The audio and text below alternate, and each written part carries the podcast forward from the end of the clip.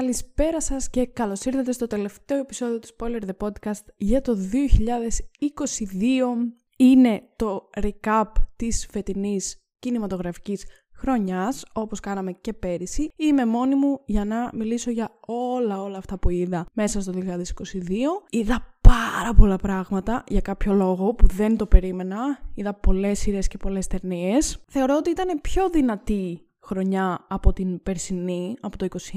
Είχε πιο καλά πράγματα, κυρίως είχε καλύτερες ταινίες. Νομίζω οι σειρές ήταν κακές σε γενικότερο πλαίσιο. Δεν ξέρω αν είχε κάτι πάρα πολύ καλό. Είχε πολύ καλά πράγματα, αλλά πολύ λίγα. Οι ταινίες όμως νομίζω ήταν αρκετές οι οποίες ήταν πολύ καλές. Υπήρχε γενικά πολύ μεγάλη ποικιλία, νιώθω φέτος, πραγμάτων. Προφανώς θα μιλήσω για αυτά που είδα. Αν δεν αναφερθώ σε κάτι, σημαίνει ότι πιθανότατα δεν το έχω δει ή μπορεί και να το ξέχασα. Πιστεύω ότι δεν έχω ξεχάσει κάτι από αυτά που είδα. Παρ' όλα αυτά, αν θεωρείτε ότι υπάρχει κάποια ταινία ή κάποια σειρά εκεί έξω που βγήκε το 2022 και δεν την αναφέρω σήμερα και πιστεύετε ότι είναι κάτι super extreme που πρέπει οπωσδήποτε να το δει, να το δουν όλοι, γράψτε το μου από κάτω για να το τσεκάρω, γιατί γενικά είναι πολλά τα πράγματα που δεν πρόλαβα να δω προφανέστατα. Έχουν βγει άπειρα πράγματα φέτος. Εννοείται ότι έχω δει πολύ σαβούρα. Προσπάθησα να δω και τα πιο καλά πράγματα. Δυστυχώς δεν έχω προλάβει να δω δύο-τρία πραγματάκια τα οποία ήθελα και έχω περιμένει μέχρι τελευταία στιγμή για να το έχω γραφεί αυτό το επεισόδιο που εσείς το ακούτε τώρα παραμονή. Ήθελα να δω το μενού και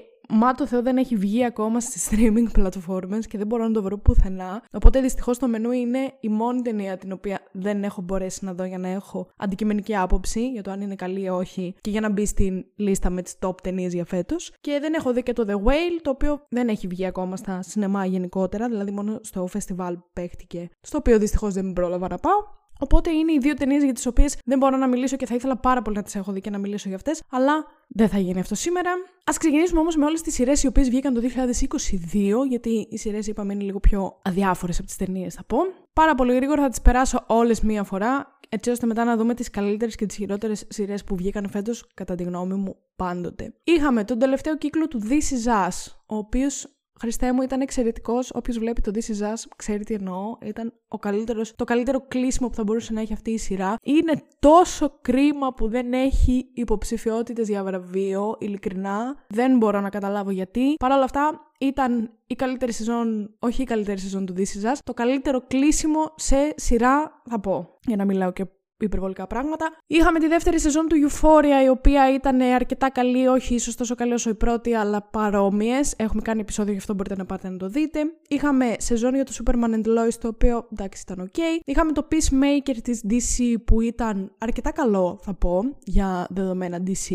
Να σχολιάσουμε εδώ μια παρένθεση το γεγονός ότι, που προφανώς φαντάζομαι ότι το έχετε δει περισσότεροι, το γεγονός ότι η DC απέλησε τον Henry Cavill ως Superman και δεν ξέρω με πια με ποιο σκεπτικό έγινε αυτό; Ρητορική ερώτηση. Είχαμε καινούρια σεζόν για το Afterlife στο Netflix, το οποίο είναι από τα πιο καταθλιπτικά πράγματα που μπορεί να δει κανείς. Μου φαίνεται πως ήταν και η τελευταία και ήταν πάρα πολύ καλή. Είχαμε το How I Met Your Father, το οποίο είναι κάτι που κανείς δεν ζήτησε να βγει. Παρ' όλα αυτά δεν ήταν κακό αν σας αρέσει το How I Met Your Mother, δώστε του μια ευκαιρία. Είναι καλούτσικο, θα πω. Είχαμε καινούρια σεζόν για το Servant, το οποίο νομίζω ότι έχει αρχίσει να μας βγάζει λίγο την πίστη και θα βγει κι άλλη σεζόν τώρα τον Ιανουάριο. Και δεν ξέρω πού πηγαίνει αυτή η σειρά, αν τη βλέπει κάποιος από εσά δηλαδή και ταυτίζεται ή όχι. Είδα το The Woman in the House Across the Street, μπλα μπλα μπλα μπλα, όλο αυτό το τεράστιο τίτλο στο Netflix, το οποίο δεν είναι από τις σειρές που μου άρεσαν φέτος. Βγήκε το All of Us Are Dead επίσης στο Netflix, το οποίο ήταν ε, καλούτσικο αλλά αδιάφορο. Είχαμε το Pam and Tommy, το οποίο ήταν πάρα πολύ καλό.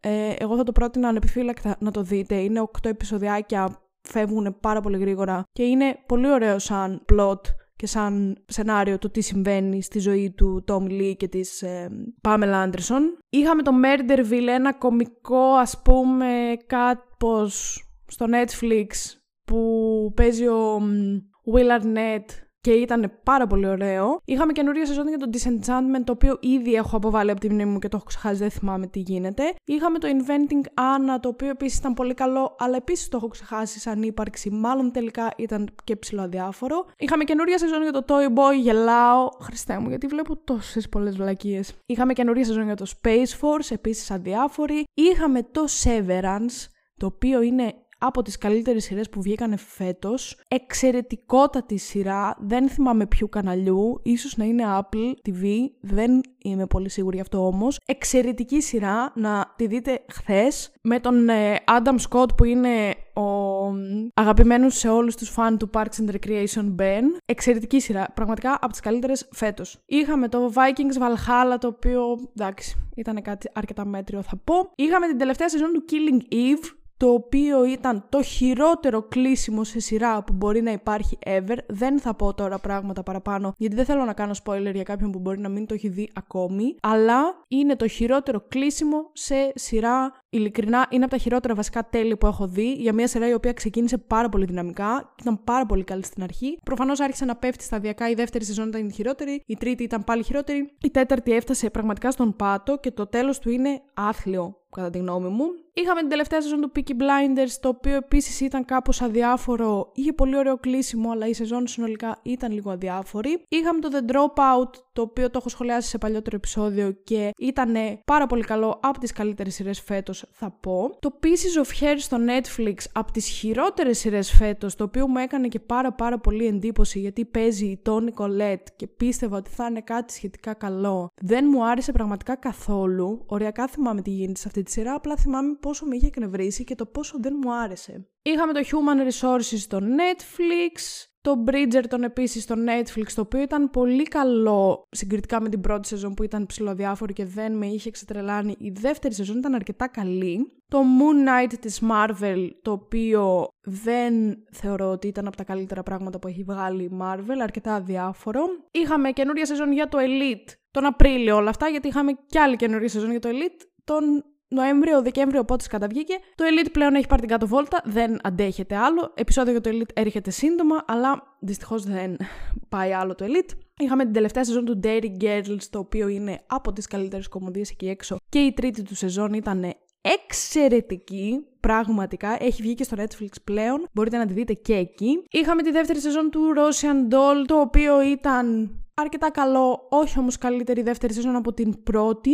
Το Flight Attendant επίσης έβγαλε δεύτερη σεζόν, η οποία ήταν εν αντιθέσει πολύ καλύτερη από την πρώτη του σεζόν. Το αστείο είναι ότι βλέπω όλες αυτές τις σειρές, θυμάμαι ελάχιστα τι γίνεται σε όλα αυτά. Δηλαδή, όλες αυτές τις σημειώσεις, εγώ τις έχω κάνει όταν έβλεπα τις σειρές και θυμάμαι τι σκεφτόμουν όταν έκανα τη σημείωση. Αλλά αν με ρωτήσει τώρα κάποιος, ας πούμε, τι γινόταν στο Russian Doll, τι γινόταν στο Flight Attendant, ειλικρινά δεν θυμάμαι να σας πω. Anyway, βγήκε το Heartstopper, το οποίο είναι Πάρα πολύ ωραίο, πάρα πολύ cute. Επισόδιο για το Heartstopper βγαίνει σε δύο πέμπτες από τώρα. Ψέματα. Σήμερα δεν είναι Πέμπτη, είναι Σάββατο. Τέλος πάντων, πάρα πολύ σύντομα μέσα στον Ιανουάριο βγαίνει το επεισόδιο του Heartstopper. Βγήκε το Under the Banner of Heaven, το οποίο ήταν μία από τις καλύτερες mini-series που βγήκε το 2022. Με Andrew Garfield και Daisy Edgar Jones. Τέλειο. Υπάρχει στο Disney Plus. Όποιος θέλει να το δει, είναι εξαιρετικό επίσης. Είχε καινούρια σεζόν το Summertime, ένα στο Netflix Ιταλικό Klein, Βγήκε δεύτερη σεζόν για το The Wilds, το οποίο το κόψανε κιόλας. Πολύ κακώς. Εντάξει, δεν ήταν καλή σεζόν, αλλά πολύ κρίμα που το κόψανε. Βγήκε δεύτερη σεζόν για το Hacks, η οποία ήταν λίγο πιο αδιάφορη από την πρώτη, αλλά εν γένει ήταν πολύ καλό.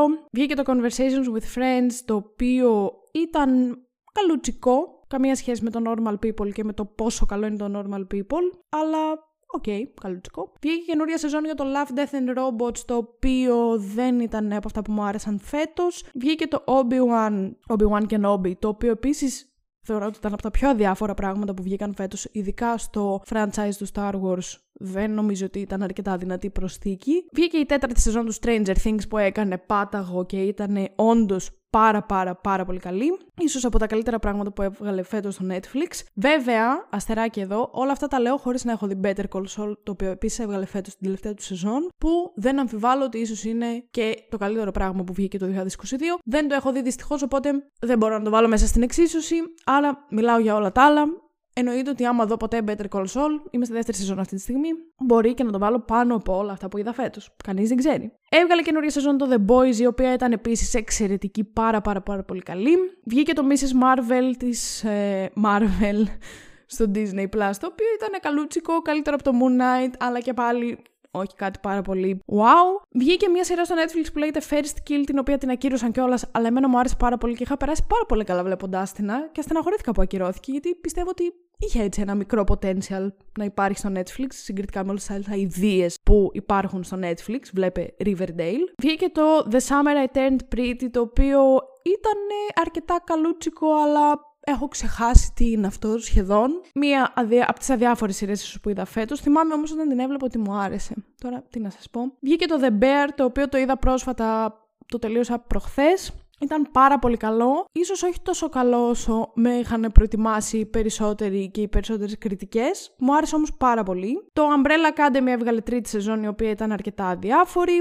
Το Westworld έβγαλε τέταρτη σεζόν η οποία επίσης ήταν πάρα πολύ αδιάφορη. Το Only Murders in the Building έβγαλε δεύτερη σεζόν που ήταν αρκετά καλή όχι αδιάφορη αυτή τη φορά. Το Tuca and Bertie έβγαλε την τελευταία του σεζόν γιατί νομίζω πως ακυρώθηκε και εμένα μου άρεσε πάρα πολύ και στεναχωριέμαι που ακυρώθηκε. Νομίζω ήταν από τα πιο καλά animation που υπήρχαν αυτή τη στιγμή, adult τέλος πάντων animation. Βγήκε το Solar Opposites, έβγαλε τέλος πάντων καινούργια σεζόν, δεν θυμάμαι πια, η οποία ήταν ψηλό αδιάφορη. Βγήκε στο Netflix το Uncoupled, το οποίο με τον Neil Patrick Harris, το οποίο επίσης ήταν αρκετά αδιάφορο. Έβγαλε καινούργια σεζόν το Reservation Dogs, που αδιάφορη δεν ήταν, αλλά δεν μπορώ να πω ότι μου έχει μείνει κιόλας στο μυαλό. Βγήκε το Sandman στο Netflix, το οποίο ήταν πάρα πολύ καλό ίσως από τα καλά πράγματα που είδα φέτος. Έβγαλε καινούργια σεζόν τον Ever Have I Ever, το οποίο επίσης ήταν πολύ ωραίο και πολύ cute και ένας πολύ ωραίος τρόπος για να περάσεις ανάλαφρα την ώρα σου. Βγήκε το Sea-Hulk της Marvel, το οποίο εγώ θεωρώ ότι ήταν αρκετά κομπλέ για αυτό που ήθελε να σου δείξει, σε αντίθεση με τον περισσότερο κόσμο, που το έχει κατακράξει.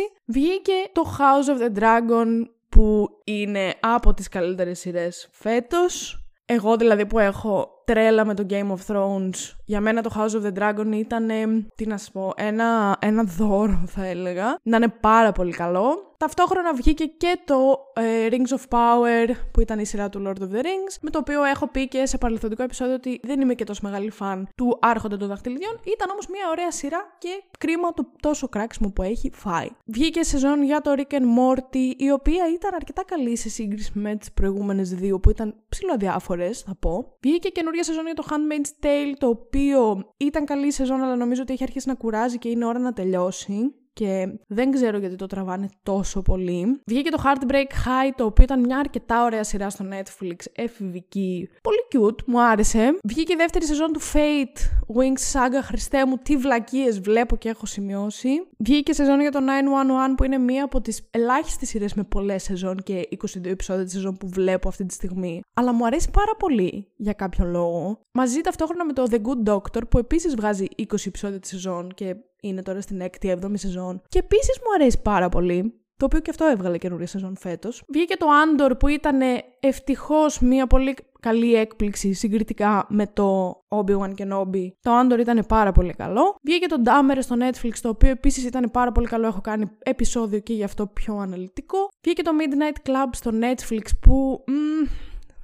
Τώρα θυμήθηκα ποιο είναι το Midnight Club. Είναι η καινούργια σειρά του Mike Flanagan που έχει κάνει το Haunting of Hill House κτλ. κτλ η οποία εμένα με απογοήτευσε πάρα πολύ. Έχοντας δει δηλαδή Haunting of Hill House, Haunting of Bly Manor και Midnight Mass, που για μένα ήταν και τα τρία top, ήταν δεκάρια και τα τρία. Το Midnight Club, ειλικρινά, με απογοήτευσε πάρα πολύ, δεν μου άρεσε σχεδόν καθόλου. Βγήκε το The Watcher στο Netflix που είναι από τα χειρότερα πράγματα που είδα φέτος. Βγήκε καινούργια σεζόν για το American Horror Story, το New York City, το οποίο ήταν αρκετά αδιάφορο, με πολύ ωραία θεματική, αλλά νομίζω ότι δεν την πέρασε ίσως τόσο καλά ο Ryan Murphy, οπότε μου φάνηκε ψηλοδιάφορη. Βγήκε καινούργια σεζόν για το One of Us is Lying, την οποία την είδα και ήδη δεν τη θυμάμαι.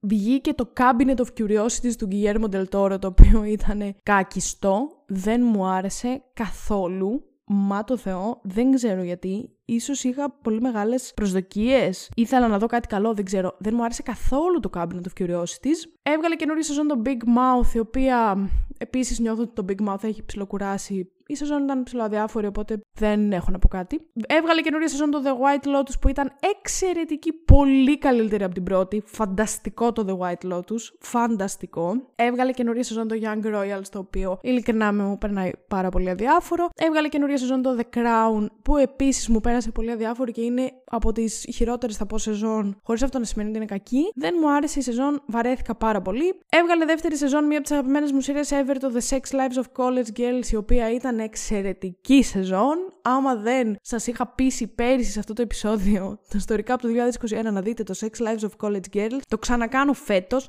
Σας παρακαλώ, πάτε να δείτε. Είναι απλά 10 και 10 επεισόδια 20 λεπτά ή μισά ώρα. Είναι το καλύτερο πράγμα που θα κάνετε στον εαυτό σας. Trust me. Βγήκε το 1899 στο Netflix από τους δημιουργούς του Dark, το οποίο σε καμία περίπτωση δεν ήταν σαν το Dark. Θα μου πεις γιατί να πρέπει να είναι σαν το Dark για να είναι καλό. Συμφωνώ, δεν χρειάζεται. Παρ' όλα αυτά νιώθω ότι προσπάθησε πάρα πολύ να μιμηθεί το Dark και δεν τα κατάφερε πολύ καλά. Ήταν καλούτσικο, αλλά μέχρι εκεί επίσης έχω ψιλοξεχάσει τι γίνεται. Έβγαλε τρίτη σεζόν το Dead to Me το οποίο ενώ δεν το είχα σε πολύ μεγάλη εκτίμηση στην πρώτη και στη δεύτερη σεζόν, στην τρίτη σεζόν το αγάπησα πάρα πολύ, έκλαψα πάρα πολύ, ήταν πολύ καλή η σεζόν αυτή. Θα έλεγα ότι δείτε το, το Dead to Me είναι πολύ δυνατή σειρά, ειδικά στην τρίτη του σεζόν. Το Elite ξανά έβγαλε σεζόν γιατί μία σεζόν δεν είναι αρκετή μέσα σε ένα έτος, θα βγάλουμε δύο ηλίθιες σεζόν. Βγήκε καινούργια σεζόν για το The L World Generation Q, την οποία δυστυχώς δεν έχω δει ακόμα. Άρα γιατί το αναφέρω; Καλή ερώτηση. Βγήκε το Wednesday στο Netflix που ήταν ένα από τα καλά πράγματα που βγήκαν φέτος στο Netflix και ήταν πολύ πολύ καλό. Μια έτσι ευχάριστη νότα για να επίσης ξεχαστείς από την καθημερινότητά σου. Βγήκε το The Recruit στο Netflix το οποίο με τον Noah Centineo που εγώ επίσης δεν τον έχω σε μεγάλη εκτίμηση αλλά ήταν πολύ καλή αυτή η σειρά παιδιά. Δεν ξέρω γιατί. Μου άρεσε πάρα πολύ. Και τέλος βγήκε η τρίτη σεζόν του Emily in Paris, η οποία ήταν κακιστή, θα πω δεν ε, μου άρεσε, καμία σχέση με την πρώτη και τη δεύτερη. Καλά, όχι ότι η πρώτη και η δεύτερη ήταν αριστουργήματα, αλλά δεν ξέρω, δεν μπορώ να πω ότι μου άρεσε. Αυτά από τις σειρές. Τώρα, ρωτάτε να μάθετε ποιες ήταν οι καλύτερες σειρές φέτος και ποιες ήταν οι χειρότερες που είδα εγώ. Και επειδή ξέρω ότι πάρα πολλοί από εσάς ρωτάτε να μάθετε, θα σας λύσω αμέσως αυτή την απορία. Λοιπόν, οι πέντε χειρότερες σειρές που είδα φέτος. Ξεκινώντας από τη λιγότερο χειρότερη, και καταλήγοντας στην, στην πιο. στη χείριστη, δεν, δεν ξέρω, στη, στη χειρότερη όλων. Στη θέση νούμερο 5 είναι το Elite. Το είπα και πριν, έβγαλε δύο σεζόν μέσα σε ένα έτος, κούρασε το Elite πάρα πολύ. Δεν μπορώ να το βλέπω άλλο. Όσο μπορεί να το απολάμβανα στην αρχή, τόσο δεν το απολαμβάνω τώρα. Παρ' όλα αυτά, αγνοήστε με στο επεισόδιο που θα βγει σε μερικές εβδομάδες από τώρα για το Elite, στο οποίο θα το θαυμάζω και θα είναι καρδούλες στα μάτια μου. Στη θέση νούμερο 4, βάζω την τελευταία σεζόν του Killing Eve, ακριβώς γιατί είπα και πριν ότι είχε το χειρότερο τέλος σε σειρά από τα χειρότερα τέλη που έχω δει στη ζωή μου ποτέ. Στη θέση νούμερο 3 θα βάλω το Pieces of Hair το οποίο ήταν ένα χάσιμο χρόνου. Δεν ξέρω αν το βιβλίο είναι καλό αλλά η σειρά ήταν πραγματικά πάρα πάρα πολύ κακή. Στη θέση νούμερο 2 θα βάλω το The Watcher του Netflix το οποίο είχε ένα πάρα πολύ καλό cast αλλά μία πάρα πολύ κακή πλοκή. Δεν συνέβαινε απολύτως τίποτα και τη στιγμή που περίμενες να συμβεί κάτι, απλά τελείωσε η σειρά χωρίς να σου εξηγήσει απολύτως τίποτα και κατέληξε να έχεις δει 8 επεισόδια χωρίς κανένα απολύτως νόημα. Μην δείτε το The Watcher ποτέ. Και χειρότερη σειρά για το 2022, η οποία από μένα παίρνει το Stamp of Approval, είναι το Cabinet of Curiosities του Del Toro. Αντιλαμβάνομαι ότι αυτό μπορεί να είναι μια πολύ μεγάλη υπερβολή και ότι υπήρχε σκηνοθετικό όραμα από πίσω. Η σειρά όμως σαν σειρά θεωρώ ότι ήταν πολύ πολύ κακή. Δεν νομίζω ότι μου έδωσε κάτι, δεν νομίζω ότι πήρα κάτι από αυτή τη σειρά βλέποντάς την. Όχι ότι είναι αυτό το ζητούμενο, να δεις κάτι και να πάρεις κάτι από αυτήν, αλλά νιώθω ότι ήταν πραγματικά μια σειρά η οποία δεν είχε λόγο ύπαρξης και ήταν απλά για να. κάπως για να κάνει ο Ντελτόρο αυτό που ήθελε να κάνει, χωρίς να τον ενδιαφέρει όμως αν αυτό είναι κάτι που πρέπει να βγει εκεί έξω. Δεν ξέρω πόσο καλύτερα να το εξηγήσω. Για μένα είναι η χειρότερη σειρά φέτος το Cabinet of Curiosities και δεν ξέρω και γιατί έκατσα και το είδα όλο και δεν το σταμάτησα όταν κατάλαβα ότι αυτό που βλέπω δεν μου αρέσει. Οι πέντε καλύτερες σειρές. Στη θέση νούμερο 5 βάζω το Heartstopper. Ήταν το πιο cute πράγμα που θα δείτε φέτος. Υπάρχει στο Netflix, δείτε το τώρα. Στη θέση νούμερο 4 το The Sex Lives of College Girls και η δεύτερη του σεζόν και η πρώτη, και η πρώτη του σεζόν είναι καταπληκτικές. Πραγματικά αυτή η σειρά είναι, δεν υπάρχει. Είναι ό,τι καλύτερο θα δείτε. Είναι μια αγκαλιά για την, για την καρδιά σας και για την ψυχή σας. Είναι πάρα πάρα πολύ ωραία. Έχει ένα πολύ καλό χιούμορ και ταυτόχρονα πολύ ρεαλιστικές καταστάσεις και ταυτόχρονα θίγει και κάποια πράγματα και ταυτόχρονα είναι πάρα πολύ ωραία σειρά. Σας παρακαλώ, δείτε την. Στη θέση νούμερο 3 βάζω την τελευταία σεζόν του Dairy Girls, το οποίο είναι μία από τις αγαπημένες μου κομμωδίες ever και η τρίτη του σεζόν ήταν πολύ πολύ ωραία και πολύ συγκινητική που τελείωσε και δεν θα ξαναδούμε ποτέ Dairy Girls από την αρχή σε κάτι καινούριο. Όλο αυτό το είπα εννοώντας ότι άμα θέλεις μπορείς να πας να το ξαναδείς από την αρχή τα επεισόδια που έχουν ήδη βγει. Δεν βγάζουν νόημα αυτά που λέω. Φυσικά και δεν βγάζουν. Στη θέση νούμερο 2 έχουμε το Severance, το οποίο ήταν ένα chef's kiss. Μπράβο, τέλειο το Severance. Τέλειο. Περιμένω να βγει δεύτερη σεζόν. Και στη θέση νούμερο 1, νομίζω ότι ήμουν αρκετά ξεκάθαρη πριν όταν το είπα. Έχω πάρα πολύ μεγάλη αγάπη για αυτόν τον κόσμο. Δεν μπορώ να τον παραβλέψω. Στη θέση νούμερο 1 θα βάλω το House of the Dragon. Παρόλο που αντιλαμβάνομαι μπορεί να μην είναι η καλύτερη σειρά φέτος αντικειμενικά. Εγώ θα τη βάλω στη θέση νούμερο 1 γιατί είναι κάτι πάρα πολύ αγαπημένο μου. Αυτά είχα να πω για τις σειρές πάρα πολύ γρήγορα. Νομίζω ότι μπορούμε να πάμε στις ταινίες που βγήκανε το 2022.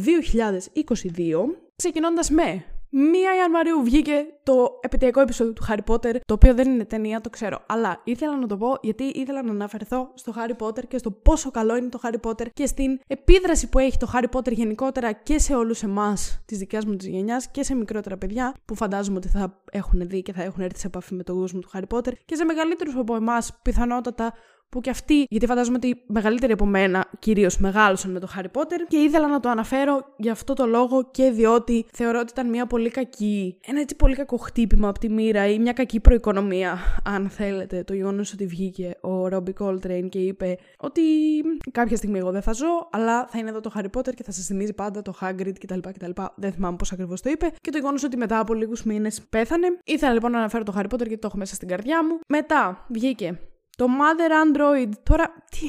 Χριστέ μου. Λοιπόν, ακούστε να δείτε τι έχει γίνει φέτος. Εγώ, έχοντας κάνει το περσινό recap, επειδή πέρυσι για να κάνω το recap έκατσα και έψαξα όλες τις ταινίες που έχουν βγει όλο το έτος για να σημειώσω ποιες είχα δει. Φέτος τον Ιανουάριο σκέφτηκα. Δεν θα κάνεις την ίδια βλακεία. Αλλά κάθε ταινία που βλέπεις θα πας και θα τη σημειώνεις σε ένα χαρτί το οποίο κρατάω αυτή τη στιγμή στα χέρια μου και θα τα διαβάσεις στο τέλος του χρόνου, γιατί έχω τέτοιο πρόγραμμα. Θα τα διαβάσεις στο τέλος του χρόνου στο recap που θα κάνεις. Τέλεια, τέλεια. Λοιπόν, πόσες ταινίες παίζει να γράφει εδώ που δεν θυμάμαι τι είναι. Μα το Θεό και την Παναγία. Λοιπόν, Mother Android. Δεν ξέρω τι είναι αυτό. Το είδα. 7 Ιανουαρίου γράφει ότι βγήκε. Δεν έχω ιδέα τι είναι αυτή η ταινία. Μετά βγήκε το Scream το πέμπτο. Δεν ήταν πολύ καλό. σω η χειρότερη από τις 5 ταινίες του franchise. Τώρα, τον Ιανουάριο βγήκαν και πάρα πολλές ταινίες οι οποίες βρισκόντουσαν στα Oscar του 2021.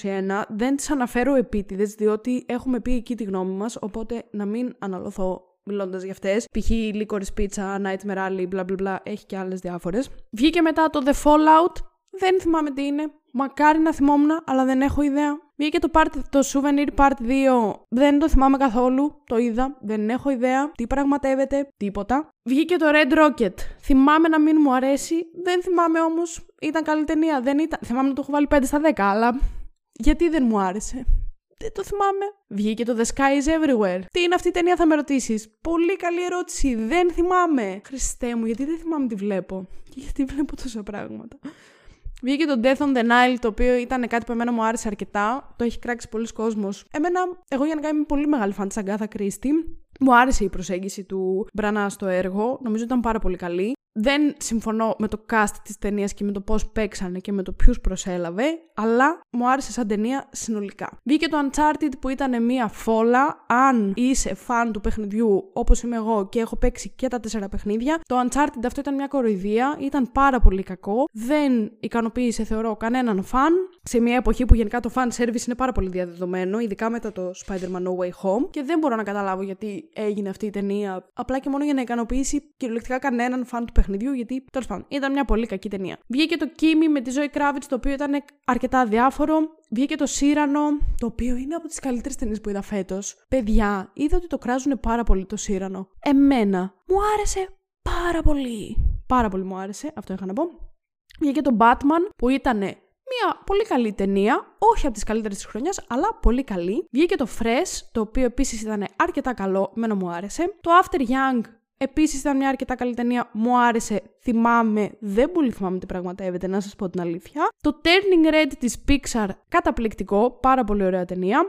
Το Adam Project στο Netflix με τον ε, Ryan Gosling. Όχι με τον Ryan Gosling, με τον άλλον Ryan. Ε, με τον Ryan Reynolds. Ψιλομέτρια. Βγήκε το Windfall. Πάρα πολύ κακή ταινία. Πάρα πάρα πάρα πολύ κακή ταινία. Δεν θυμάμαι καν για ποιο λόγο της χάθηκα. Θυμάμαι να την έχω τέρμα κάτω στο Letterboxd στη λίστα με τις ε, ταινίες του 2022. Ειλικρινά πολύ κακή. Τώρα που είπα Letterboxd, θυμήθηκα ότι έχω λίστα στο Letterboxd με τις ταινίες του 2022 ραγκαρισμένες από την καλύτερη στη χειρότερη. Εκεί βέβαια δεν θα βρείτε αυτές που εγώ σας προτείνω στις 5 καλύτερες ή 5 χειρότερες, γιατί υπάρχουν και διάφορες οι οποίες θεωρώ ότι δεν είναι τόσο καλές για να μπουν, τόσο γνωστές μάλλον, για να μπουν στο top 5 καλύτερων ή χειρότερων. Οπότε σας λέω τι top χειρότερες και τις top καλύτερες που θα ξέρετε λογικά κι εσείς. Το Deep Water, επίσης κάκιστη ταινία, κάκιστη με Άννα Ντεαρμά και Ben Affleck το δίδυμο που εγώ δεν μπορώ. Πολύ κακή ταινία. Το X, πολλοί κόσμος το κάνει praise. Εγώ θεωρώ ότι είναι η χειρότερη ταινία του 2022, χωρίς καμία υπερβολή. Το The Lost City ήταν μια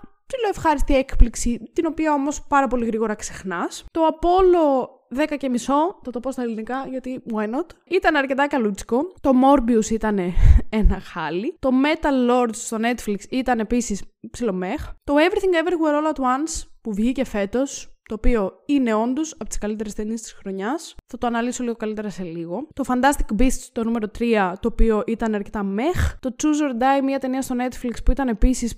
Ό,τι να είναι. Το The Northman, που για μένα δεν είναι από τις καλές ταινίες φέτος. Τη βρήκα μέτρια αρκετά. Το Doctor Strange and the Multiverse of Madness, το οποίο έχω πει με, με πάρα πολλά λόγια τέλος πάντων και στο επεισόδιο που είχαμε κάνει ότι γενικά ναι, είναι μια μέτρια προς κακή ταινία. Για δικούς μου λόγους μου αρέσει. Το Firestarter, κάκι στην ταινία του 2022. Το Senior Year στο Netflix πρέπει να έχει βγει αυτό με τη Rebel Wilson. Δεν ήταν κακό. Ήταν αρκετά καλό. Θα πω αρκετά καλό. Υπερβολική. Ήταν καλό. το Men του Garland, του Alex Garland. Λοιπόν, μου αρέσουν όλα αυτά που έχει κάνει μέχρι στιγμής ο Garland. Όλα. Τα περισσότερα, ας πούμε. Το Men δεν μπορώ να πω ότι μου άρεσε, αλλά δεν μπορώ να πω ότι δεν μου άρεσε κιόλας. Βγάζει νόημα αυτό; Όχι. Αλλά δεν ξέρω τι ακριβώς νιώθω για αυτή την ταινία. Το Crimes of the Future, το οποίο ήταν ωραίο, πολύ περίεργο, αλλά κάπως μου άρεσε. Το Top Gun Maverick, με το οποίο ειλικρινά γελάω. Δεν ξέρω γιατί θεωρείται τόσο καλή ταινία. Ok, okay, αντιλαμβάνομαι, βγήκε μετά από πολλά χρόνια. Παίζει ο Τόμ Κρούζ, ο οποίος είναι στα 60 του.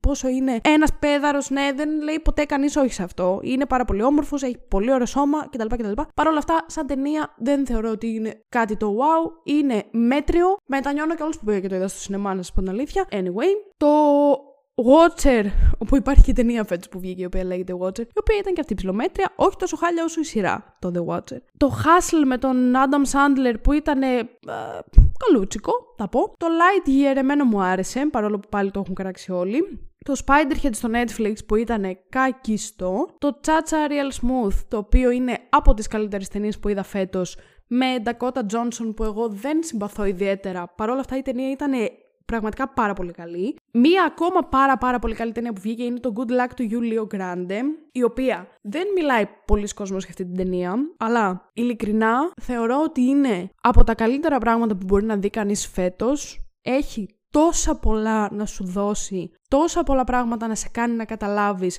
που ίσως εσύ δεν τα σκέφτεσαι στην καθημερινότητά σου. Νιώθω ότι είναι ειλικρινά από τις πιο συναισθηματικές ταινίες που εγώ τουλάχιστον είδα φέτος. Μου άρεσε πάρα πολύ. Το Rise, η ιστορία του Γιάννη Αντετοκούμπο, η οποία ήταν εντάξει, μια καλούτσικη ταινία. Το Black Phone, το οποίο δεν μου άρεσε. Πραγματικά δεν το βρήκα καθόλου καλό, δυστυχώς και είχα πολύ μεγάλες βλέψεις γι' αυτό.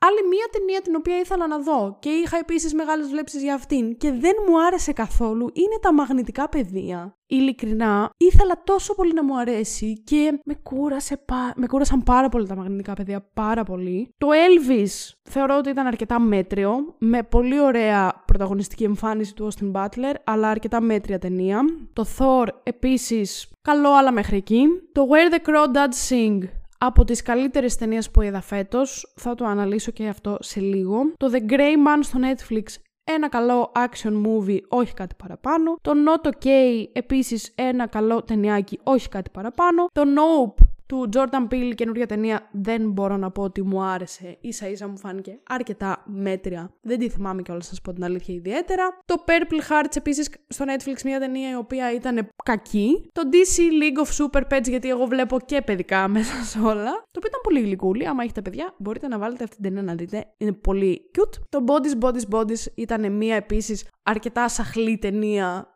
όχι όμως πολύ κακή, αν επίσης αυτό βγάζει νόημα. Το Bullet Train ήταν καλούτσικο, ως εκεί. Το Prey ήταν μεχ, στο Disney+. Plus. Το Look Both Ways επίσης στο Netflix ήταν ένα ε, σαχλό ταινιάκι, αλλά καλό. Το Orphan First Kill ήταν κακό, δεν μου άρεσε μπορώ να πω. Το 3000 Years of Longing με τον Idris Elba και την Tilda Swinton επίσης δεν είναι από τις ταινίες που μου άρεσαν φέτος και είδα ότι πολλοί κόσμος κάνει praise και ήθελα επίσης να μου αρέσει, αλλά κάτι κάπως με χάλασε. Το Pinocchio, όχι του Del Toro, το άλλο με τον Tom Hanks, κάκιστο, πολύ πολύ πολύ κακό. Το Do Revenge στο Netflix ήταν ένα πάρα πολύ ωραίο ταινιάκι με Καμίλα Μέντες και Μάγια Χοκ. Πολύ Πολύ καλή ταινία θα πω. Εμένα μου άρεσε αρκετά. Το Good Night Mommy, το οποίο είναι ένα horror remake από μια ξένη ταινία. Ξένη ταινία. Ξένη λέγοντας, όχι αγγλόφωνη τέλος πάντων. Δεν θυμάμαι. Έχω δει την και το original. Δεν θυμάμαι τώρα τι εθνικότητας είναι ο σκηνοθέτης. Ταινία γενικότερα. Τέλος πάντων, δεν καταλαβαίνω γενικά για ποιο λόγο πρέπει οι Αμερικάνοι να παίρνουν μια ταινία οποιασδήποτε άλλης χώρας και να την κάνουν remake και δεν μπορούν απλά να δουν κάτι με υπότιτλους. Το Good Night Mommy είναι μια βλακεία και μισή, ενώ το original είναι μια χαρά χοροράκι. Μετά βγήκε το Pearl, το οποίο είναι κάτι σαν prequel του X, που ήταν αρκετά καλύτερο από το X, παρόλα αυτά δεν τρελάθηκα πάλι. Το The Woman King με τη Viola Davis ήταν αρκετά καλό. Το Blonde με την Anna de Armas είναι από τα χειρότερα πράγματα που είδα φέτος. Από τα χειρότερα πράγματα που έχω δει ever, θα έλεγα. Το Don't Worry Darling ήταν μέτριο. Το Αθηνά στο Netflix δεν μου άρεσε, θα το χαρακτηρίζα αρκετά κακό. Δεν το θυμάμαι όμως κιόλας ιδιαίτερα. Θυμάμαι ότι ήταν μια μισή ώρα πλήρους χάους και πλήρους άγχους και αυτό εμένα κάπως με. Δεν είναι ότι με ενόχλησε, απλά με έκανε να νιώθω τόσο άβολα που δεν απολάμβανα και την ταινία. Δεν ένιωθα άβολα με την έννοια που σε κάνει να θες να δεις κι άλλο. Δεν ξέρω πώς, πόσο καλύτερα να το εξηγήσω. Βγήκε το Smile, επίσης ένα horror που δεν μου άρεσε ιδιαίτερα.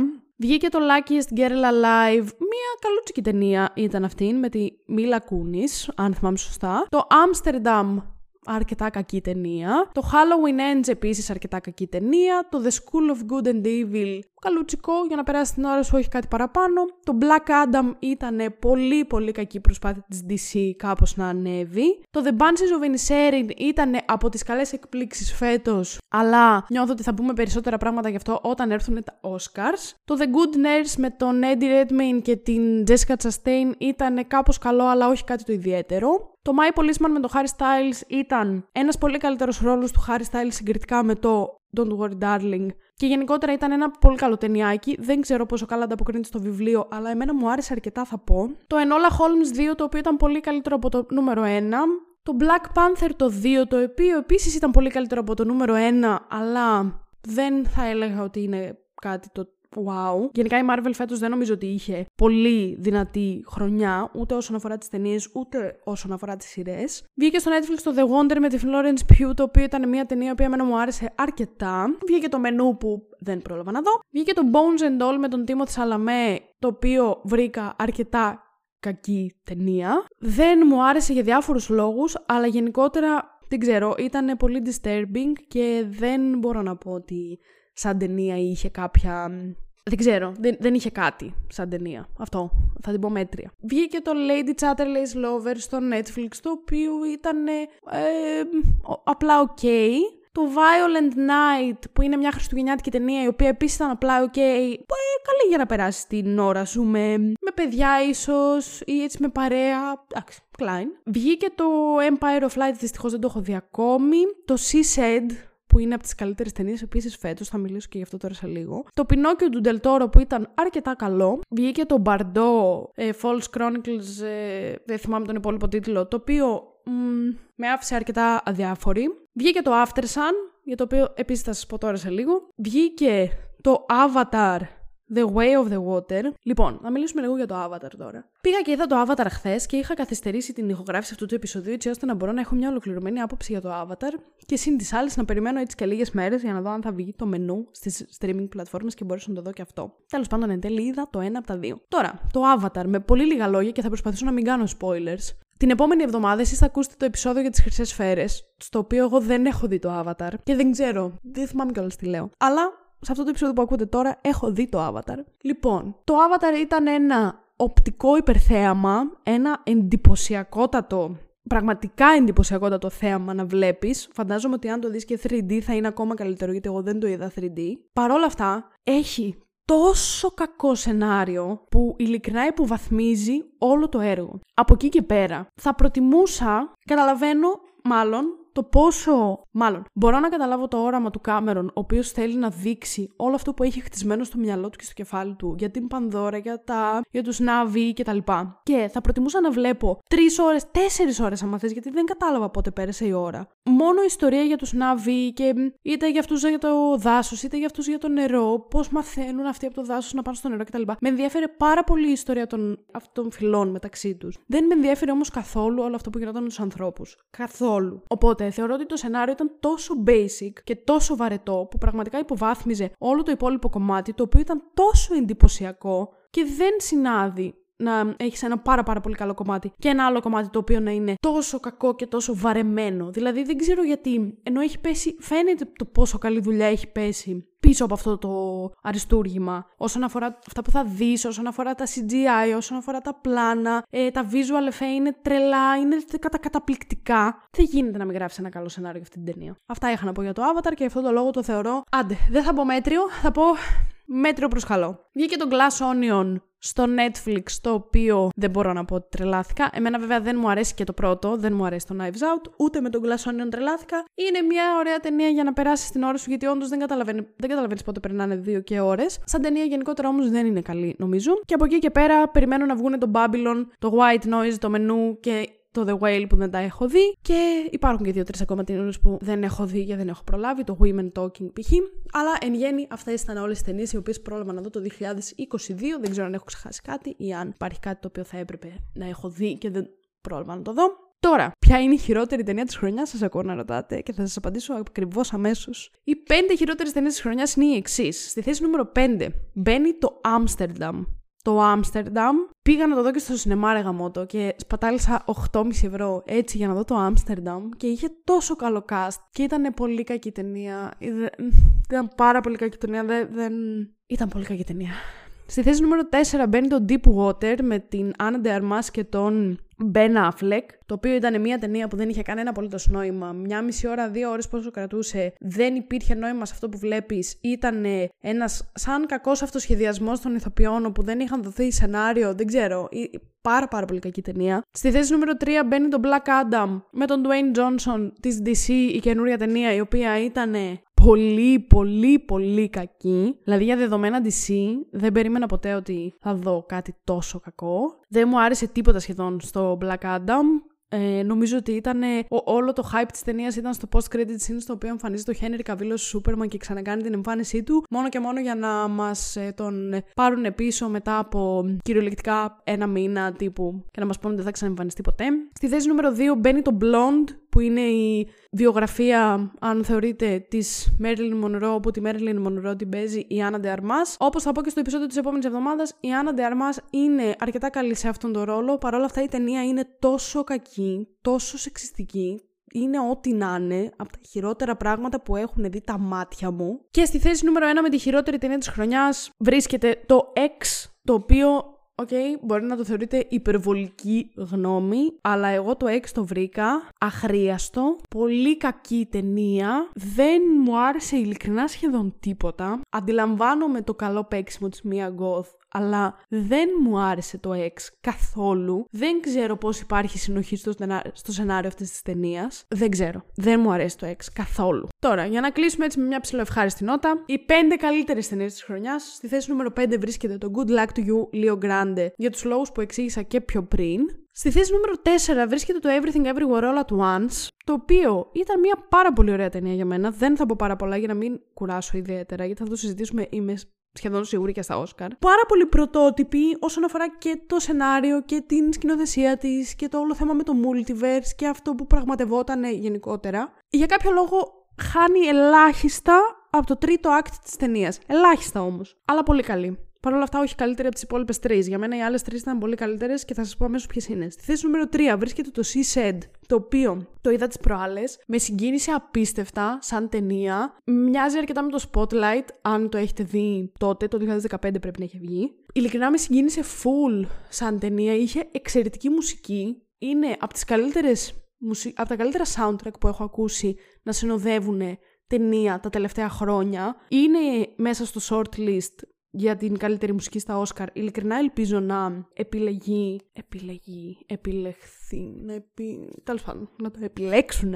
Είναι εξαιρετικό. Βάλτε να ακούσετε απλά το soundtrack. Πατήστε She Said Original Soundtrack, να ακούσετε το main theme. Ειλικρινά είναι τόσο ταιριαστό με αυτό που βλέπεις και είναι full αγχωτική ταινία, αλλά με την... ακριβώς με αυτή την έννοια που εσύ θέλεις να δεις κι άλλο για να μπορέσεις να καταλάβεις τι γίνεται και να καταλήξεις στο τέλος να δεις αν έγιναν όλα αυτά που πρέπει να γίνουν. Καταπληκτική ταινία το She Said. Στη θέση νούμερο 2 βρίσκεται το Where the Crawdads Sing, το οποίο για μένα ήταν μία αποκάλυψη. Το είχα δει στο θερινό φέτος, είναι η μόνη ταινία που πρόλαβα να δω στο θερινό σινεμά. Μου άρεσε πάρα πολύ. Η Daisy Edgar Jones ήταν φοβερή. Η πλοκή της ταινίας ήταν φοβερή. Η σκηνοθεσία της ταινίας ήταν φοβερή. Το σενάριο της ταινίας ήταν φοβερό. Δεν ξέρω, μου άρεσαν πάρα πολλά πράγματα στο Where the Crawdads Sing. Πολλοί κόσμοι δεν το βρήκε τόσο καλό. Εμένα για κάποιο λόγο με μάγεψε. Όλο, όλο σαν ταινία με μάγεψε. Θέλω πάρα πολύ να διαβάσω το βιβλίο. Το έχω και στα ελληνικά και στα αγγλικά. Πότε θα το διαβάσω, μπορεί και ποτέ. Κανείς δεν ξέρει. Και η καλύτερη ταινία για φέτος είναι το After Sun με τον Paul Mescal, η οποία ήταν ίσως το μεγαλύτερο συναισθηματικό roller coaster που μπορεί να δείτε φέτος ή γενικότερα. Εμένα αυτά είναι από τα αγαπημένα μου πράγματα να βλέπω. Αντίστοιχα, το ίδιο πράγμα είχα πάθει και με το Normal People, που επίσης παίζει ο Paul Mescal. Ήταν πάρα πολύ ωραία ταινία, ειλικρινά full συναισθηματική, σου έβγαζε πράγματα και συναισθήματα που δεν ξέρω πόσο εύκολα μπορεί να στα βγάλει μια ταινία ή κάτι που βλέπεις για κυριολεκτικά μια μισή ώρα και δεν προλαβαίνεις, οριακά προλαβαίνεις να συνδεθείς με τους χαρακτήρες. Οπότε ήταν κάτι που εμένα, επειδή ακριβώς μου τα έβγαλε όλα αυτά και κατάφερε να με αγγίξει με πολύ ιδιαίτερο τρόπο, θεωρώ ότι είναι η καλύτερη ταινία της φετινής χρονιάς. Αυτά είχα να πω εγώ. Πάω στα δικά σας σχόλια, τα οποία είναι η Βασιλεία λέει χειρότερη ταινία του Black Adam και από τις καλύτερες για φέτος το ε, Batman. Ακούω και τις δύο γνώμες, νομίζω συμφωνούμε αρκετά. Ο Γιώργος μου απάντησε το Grand Budapest Hotel. Α, Α, ξέρω ότι δεν είναι φετινή, αλλά μετάνιωσα που την καθυστέρησα. OK, okay, δεκτή απάντηση. Πολύ καλή ταινία. Όχι όμως η καλύτερη του. Ε, α, καλά, εγκεφαλικό. Α, πάμε λίγο. Σκηνοθέτης του. Χριστέ μου. Πιστεύετε ότι είμαι καλά που δεν θυμάμαι ποιος έχει σκηνοθετήσει το Grand Budapest Hotel; Ο Wes Anderson. Να το κάνω πια. Η Κική λέει ότι το Black Adam είναι Ό,τι καλύτερο. ναι, εντάξει, είναι ό,τι χειρότερο, γιατί είχαμε πάει μαζί στο σινεμά και είχε κοιμηθεί. Οπότε σίγουρα το λέει ηρωνικά. Ο Γιάνγκος λέει: Απόφαση φυγής η καλύτερη, η χειρότερη δεν μου έρχεται. Το απόφαση φυγής πρέπει να είναι το decision to live. Το οποίο το είδα. Ήταν όντως πολύ ωραίο. σω όχι η καλύτερη για μένα, αλλά ήταν πολύ ωραία ταινία. Η Ευγενία λέει: Καλύτερη ταινία το Everything Everywhere All at Once. Το ακούω. Καλύτερη σειρά το Severance. Επίσης το ακούω. Χειρότερη ταινία το Belfast να μια γνώμη που δεν περίμενα ότι θα ακούσω. Αλλά εντάξει, okay, δεν μπορώ να πω ότι δεν μου άρεσε το Belfast. Αλλά γιατί χειρότερη ταινία; Μ, άμα θέλεις να μου το εξηγήσεις λίγο παραπάνω. Και η Φανή λέει: Τα καλύτερα είναι το The Whale που δεν το είδα. Το Banshees of Inisherin το ακούω. Το Menu δεν το είδα. Το Something in the Dirt δεν ξέρω τι είναι αυτό. Και το Αθηνά. Το Αθηνά, όχι το Αθηνά, εμένα δεν μου άρεσε καθόλου. Δεν πειράζει όμως, γι' αυτό είμαστε εδώ για να ακούμε διαφορετικές γνώμες. Χειρότερα λέει τα μαγνητικά πεδία, φίλοι μου. Φίλη μου πάρα πολύ φανή. Το Blonde, το ακούω και αυτό. Το The Eternal Daughter, δεν έχω προλάβει να το δω αυτό. Δεν ε, ήταν στις προτεραιότητές μου. Πρέπει να είναι πάλι μια ταινία της A24 με την ε, Tilda Swinton, αν δεν κάνω λάθος. Και το Dodo, επίσης δεν το έχω δει γιατί δεν ήταν στις προτεραιότητές μου. Αλλά άμα λες ότι είναι τα χειρότερα, μάλλον δεν θα τα δω και ποτέ, πιστεύω. Και μετά από σειρές, δεν έχει γράψει αν είναι καλύτερες ή χειρότερες, αλλά υποθέτω μάλλον εννοεί τις καλύτερες από αυτά που λέει, γιατί έχει γράψει η φανή. Το The Boys, το ακούω πολύ καλό. Το Euphoria το ακούω επίσης. Το White Lotus συμφωνούμε πάρα πολύ μέχρι στιγμής. Το The Bear συμφωνούμε πάρα πάρα πολύ μέχρι στιγμής. Και το What We Do in the Shadows δεν το έχω δει, αλλά έχω ακούσει τα καλύτερα. Οπότε μπράβο, οι καλύτερες απαντήσεις πάνε στη φανή. Αυτά είχα να σας διαβάσω. Αυτά είχα να σας πω για το 2022. Ήταν μια πολύ καλή κινηματογραφική χρονιά. Πάμε σε μια ακόμα καλύτερη κινηματογραφική χρονιά. Σας ευχαριστώ πάρα πάρα πάρα πολύ που ήσασταν εδώ για όλο το έτος που κάνουμε παρέα και που μιλάμε και που ακούτε όλες τις βλακίες που έχω να πω. Πραγματικά σας ευχαριστώ μέσα από την καρδιά μου. Εύχομαι σε όλους σας να έχετε τις καλύτερες γιορτές τα καλύτερα Χριστούγεννα που έχουν περάσει τώρα που εσείς ακούτε αυτό το επεισόδιο, αλλά την καλύτερη πρωτοχρονιά, να περάσετε τέλεια με τους δικούς σας, με τους ανθρώπους που αγαπάτε, με τους ανθρώπους που σας αγαπάνε. Να μην ξεχάσετε να κάνετε subscribe σε αυτό εδώ το κανάλι που σας προσφέρει περιεχόμενο κάθε πέμπτη στις 3 ώρα το μεσημέρι, να κάνετε ένα like σε αυτό το βίντεο άμα σας άρεσε, να αφήσετε σχόλιο από κάτω με την αγαπημένη σας και τη χειρότερη ταινία του 2022 ή την αγαπημένη σας σειρά του 2022 ή τη χειρότερη σας σειρά του 2022. Υπάρχει πολύ μεγάλη ποικιλία σχολείων για να αφήσετε. Και αν μας ακούτε από το Spotify, να κάνετε follow το podcast για να σας έρχονται ειδοποιήσεις για τα επόμενα επεισόδια που ανεβαίνουν κάθε Πέμπτη. Να ψηφίσετε στο poll που θα βρείτε από εδώ κάτω, το οποίο δεν ξέρω ακόμα τι θα λέει, αλλά κάτι θα βρω μέχρι τότε. Και να βαθμολογήσετε το podcast με αστεράκια από 1 μέχρι 5, όσα θέλετε εσείς. Για κάποιο λόγο έχει πέσει η βαθμολογία μας τώρα τελευταία, αλλά πιστεύω σε εσάς ότι μπορείτε να την ξανανεβάσετε. Και μπορείτε να βρείτε και το podcast στο Instagram, spoiler κάτω παύλα the podcast, για να το ακολουθήσετε και να συμμετέχετε στα poll που συμβαίνουν για όλα τα επεισόδια που θα συνεχίσουν να ανεβαίνουν μέχρι να μην βαρεθώ ποτέ να κάνω podcast και δεν νομίζω ότι αυτό θα συμβεί κάπου στα κοντά. Άρα θα είμαι εδώ για πολύ ακόμα και να σας πρίζω. Σας ευχαριστώ πάρα πολύ που με ακούσατε. Τα λέμε το 2023 σε πολύ λίγες μέρες δηλαδή. Πάρα πολλά φιλιά σε όλους. Να περάσετε τέλεια. Bye!